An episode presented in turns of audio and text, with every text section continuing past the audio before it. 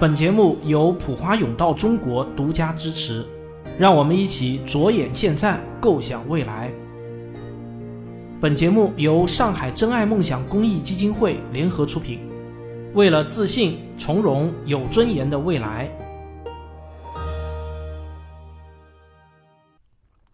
五月二十日，第五届世界智能大会在天津开幕。在这一届世界智能大会上，智慧城市成了热点话题。中国工程院的院士高文，还有中国工程院院士阿里云创始人王坚和科大讯飞董事长刘庆峰，都围绕智慧城市这个主题做了主题演讲。在他们的演讲中呢，都提到了一个很新的词，那就是城市大脑。我不知道你在第一次听到“城市大脑”这个词的时候想到了什么？是装满了超级计算机的云计算中心呢，还是一个算力超群的人工智能服务器集群？反正就是一个大机房。这些啊，当然是必不可少的。但是，如果你认为一个强大的计算中心就是城市大脑的全部的话，那你就把这个事情啊想得太简单了。城市大脑这个概念，并不是要给我们的城市安上一个会计算的大脑，而是要把整个城市变成一个大脑。生活在这个城市中的每一个人和每一台设备，都是组成这个大脑的神经元。现在正拿着手机听这个节目的你啊，就是城市大脑的一个神经元。或许啊，你听到这里感觉有点恐怖，想象自己成了黑客帝国中的奴隶。但是现实并没有那么可怕。我给你讲一个未来有可能真实发生的故事，你听完之后再判断这是黑暗还是光明的未来。二零三一年，生活在北京的服装设计师小张要飞去广州参加一个展会，但是为了处理某些突发情况，小张出门的晚了。他叫了一辆智能汽车，想要尽快赶到机场，但时间非常非常紧张。遇到这种情况，如果现在拍科幻电影的话呢，很可能就会拍成小张关闭了智能汽车的自动驾驶系统，他改为手动驾驶，然后呢是一路狂飙，经历了很多次有惊无险的超车之后，终于在最后一刻赶上了飞机。但是啊，这在城市大脑看来是愚蠢的行为。正确的操作应该是，小张把自己的行程告诉智能汽车，智能汽车经过计算后得出，必须在三十五分钟以内赶到机场，才能赶上飞机。于是，智能汽车就评估了当前的路况，然后他告诉小张：“你想要赶上飞机啊，需要与道路上的所有行驶的车辆完成一次优先使用权的交易，这大概会产生五百元左右的额外费用。”小张接受了这张加速行驶的账单后，智能汽车就立即与分布在道路上的其他汽车建立了连接，他们依靠算法共同协商了一个加速行驶的方案。前方的汽车自动挪出空位，小张的智能汽车立即开始加速，畅通无阻地向着机场的方向开去。到了机场，所有的绿色通道为小张开启。当小张赶到登机口的时候，其他的乘客们才刚刚完成登机。小张是工作人员等待的最后一名乘客。小张在飞机上一落座，坐在他身边的一位漂亮姑娘就热情地与他打起了招呼。这可不是什么飞机上的艳遇啊，这是来自城市大脑的刻意安排。因为小张已经三十岁了，他在事业上蒸蒸日上，但成家的事儿一直都没有眉目。为了扩大自己的交友圈子，这一次订购机票的时候呢，他主动选择了旅行交友速配的服务。他向城市大脑提出了自己的各种要求，如果旅途中有符合要求的其他乘客，那就安排坐在一起。跟小张打招呼的姑娘啊，是一位时尚栏目的主播小李，她也同样在上飞机前选择了旅行速配服务。也就是根据自己的意向配对自己的邻座。城市大脑之所以把小张安排在了小李的旁边，这是因为啊，由于工作的关系，小李呢经常需要时装设计师帮他设计服装。那么，单身服装设计师小张自然就是小李的最佳旅行伙伴。果然啊，小张和小李在设计上有不少共同语言，一路上他们交谈甚欢。到了目的地，他们愉快地交换了联系方式。看起来，他们俩即便不能成为男女朋友。也能成为事业上的伙伴了。小张此行的目的呢，就是要去听一个主题叫做“智能纺织品”的高峰论坛。他想了解服装设计在未来会有哪些新的突破。进入会场之后，每一位参会者的手里都有一个遥控器。会议的主办方告诉他们，这个遥控器可以帮他们收集自己感兴趣的内容。只要按一下遥控器上的按钮，演讲中提到的关键资料或者产品样品就会被记录下来。这个有趣的功能让小张非常的兴奋，他听得聚精会神。只要遇到自己感兴趣的东西啊，他就会主动按一下遥控器上的按钮。展会结束的时候，所有小张感兴趣的资料已经被整理成了一份电子文件，发到了小张的邮箱里。他希望获得的样品也已经寄到小张指定的地址，小张回到北京就能收到。这次展会啊，让小张感到收获满满。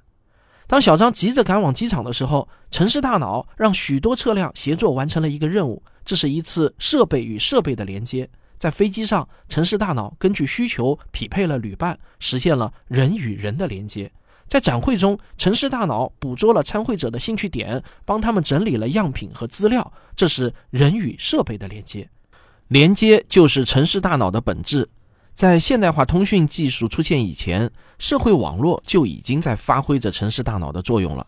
只不过，人们越是聚集在一起，连接的效率也就越高。建立连接的人的收益也就越大，这就是人类社会中产生城市的原动力。生活在农村的人想进城镇，生活在小城市的人呢都想去省城，而所有有志向的年轻人都想去北上广深杭闯荡一番。那为什么大家会有这样的选择呢？一个常见的答案就是啊，大城市里有更多的机会。凭我们的直觉来判断，大城市里的机会多，这听起来呢就是正确的。但是大城市里的人才济济，竞争那肯定也更激烈啊！而且大城市里的交通拥堵、住房昂贵、工作忙碌，虽然挣的钱多，但是消费也更高啊！很多在大城市里打拼的人，也确实觉得不如家乡的小城更幸福。那么未来的城市发展是应该优先发展大城市还是小城市呢？我们有没有可能把大城市也建设的像小城市一样舒适呢？比如啊，就拿北京来说吧，是不是可以六环、七环、八环的一直修下去，一直修到城市不再拥挤为止呢？如果用城市大脑和神经元的概念来看待城市的未来发展，扩建大城市的方案恐怕是不行的，因为神经元的密度和数量就是城市大脑的关键参数。如果我们把城市扩建的很大很大，而城市的人数却没有增加，那就意味着大脑神经元的密度降低了，这肯定会影响城市大脑的运行效率。也就是说啊，如果北京的人口数没有增加，却单纯的扩大城区，最终的结果要么就是郊区的房子根本没有人住，要么就会导致北京的机会变少。这听起来呢，可能有点儿反直觉，但是啊，这个判断却是有着比较严谨的数学推导的。美国圣达菲研究所有位物理学家，名叫路易斯·贝当古，他也对城市规模和效率的关系很感兴趣。不过，他并没有使用社会学家和经济学家常用的统计分析和调查的办法，他建立了一个数学模型，尝试用数学来解释城市的特性。贝当古最初的城市模型非常简洁，只有城市面积和人口总数这两个参数。他假设城市人口是均匀分布在城市里的，这样呢，城市面积越大，两个人之间的距离就越远，两个人之间建立连接的成本也就越高。城市之中的两个人，他们建立连接成本必须低于双方的收益，这次连接才能发生。你试想一下，如果一个餐厅乘车过去吃顿午饭要花上五个小时，那无论菜品的味道多好吃，大多数人可能都不会去的。当然，骨灰级的吃货除外啊。两个人建立连接后，能让双方都有收益，这是一个城市存在的必要条件。如果城市的面积摊得太大了，就会增加两个人之间连接的成本，让城市运行的效率下降。贝当古用严谨的数学方法计算了城市人口与城市面积之间的关系，他的结论是：理想的城市模型里，城市面积应当与城市人口的三分之二次方成正比。也就是说，城市人口的增长速度必然比城市面积增加的速度更快。这正是城市越大越拥挤这个社会现象背后的数学解释。城市越大反而会越拥挤，这个结论初听上去让人绝望。其实啊，也并不完全是坏事儿。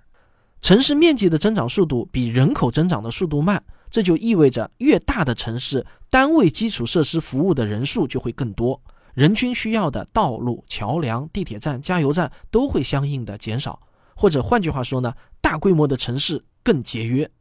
可是我们也看到，在现实中，并不是越拥挤的城市运行的效率就越高。比如，印度首都德里的人口大约是两千五百多万人，这个人口规模呢，与我国的上海差不多。而由于德里的城市面积比较小，它的人口密度呢，比上海要高了足足四倍。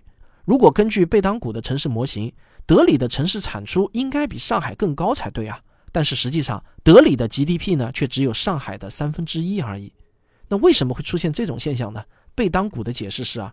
因为在实际情况下，连接的成本并不是完全由距离决定的，它还取决于城市基础设施建设的水平。像德里这样的城市，虽然人口密度大，但是人与人的交流不见得就更方便。上海有四通八达的公共交通，还有高效的通讯设施，有些连接那也不一定非要人与人见个面才能实现，可能网上聊聊天就解决了。所以，神经元的数量和密度还不是城市大脑是否强大的全部决定因素，建立连接的成本以及连接的效率也很重要。对于城市大脑来说，神经元之间的连接总数才是城市大脑运行效率最根本的指标。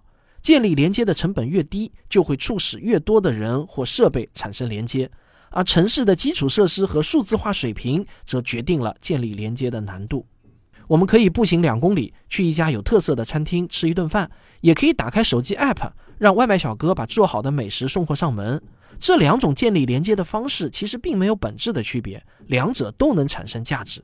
你步行去餐厅吃饭的时候，提高连接效率的基础设施是公路、人行道和红绿灯；而你订外卖的时候呢，基础设施就变成了互联网、订餐软件以及与订餐软件事先达成契约的餐馆老板和外卖小哥。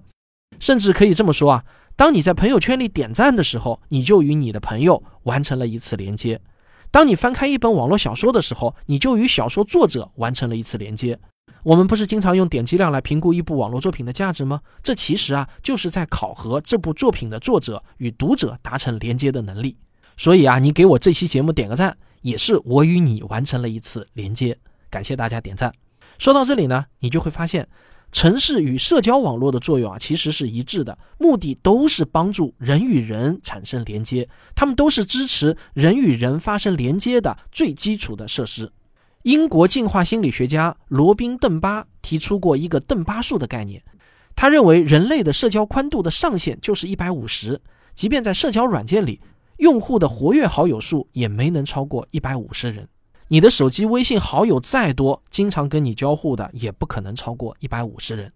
不过好消息是啊，社交的极限并非连接的极限，城市的作用恰恰就是在帮助人们突破邓巴数的限制，建立起几乎无限多的连接。这也正是城市诞生的原因。生活在现代城市里，你用不着记住超市老板的名字，也不需要知道上门送货的快递小哥家住何处。你相信五分钟后下一班地铁一定会来？你相信可以方便地退回你不满意的商品？便捷、高效、互信，这些我们早已经习以为常的事情，就体现了城市大脑运行和发展的基本规则。我当然不能在这么短的一个节目里为你展示出未来城市的全景图，但有一点我可以确信：随着城市大脑的逐渐成型，我们必然会越来越相信城市当中与我们产生连接的陌生人。虽然素不相识，但因为对城市大脑的共同信任，陌生人之间也能快速达成互信。已经没有什么可以阻挡人与设备不断建立更加精确的连接。正是这些连接，让未来的城市在充分的沟通下加速发展。好，这就是本期的数字未来节目，我们下期再见。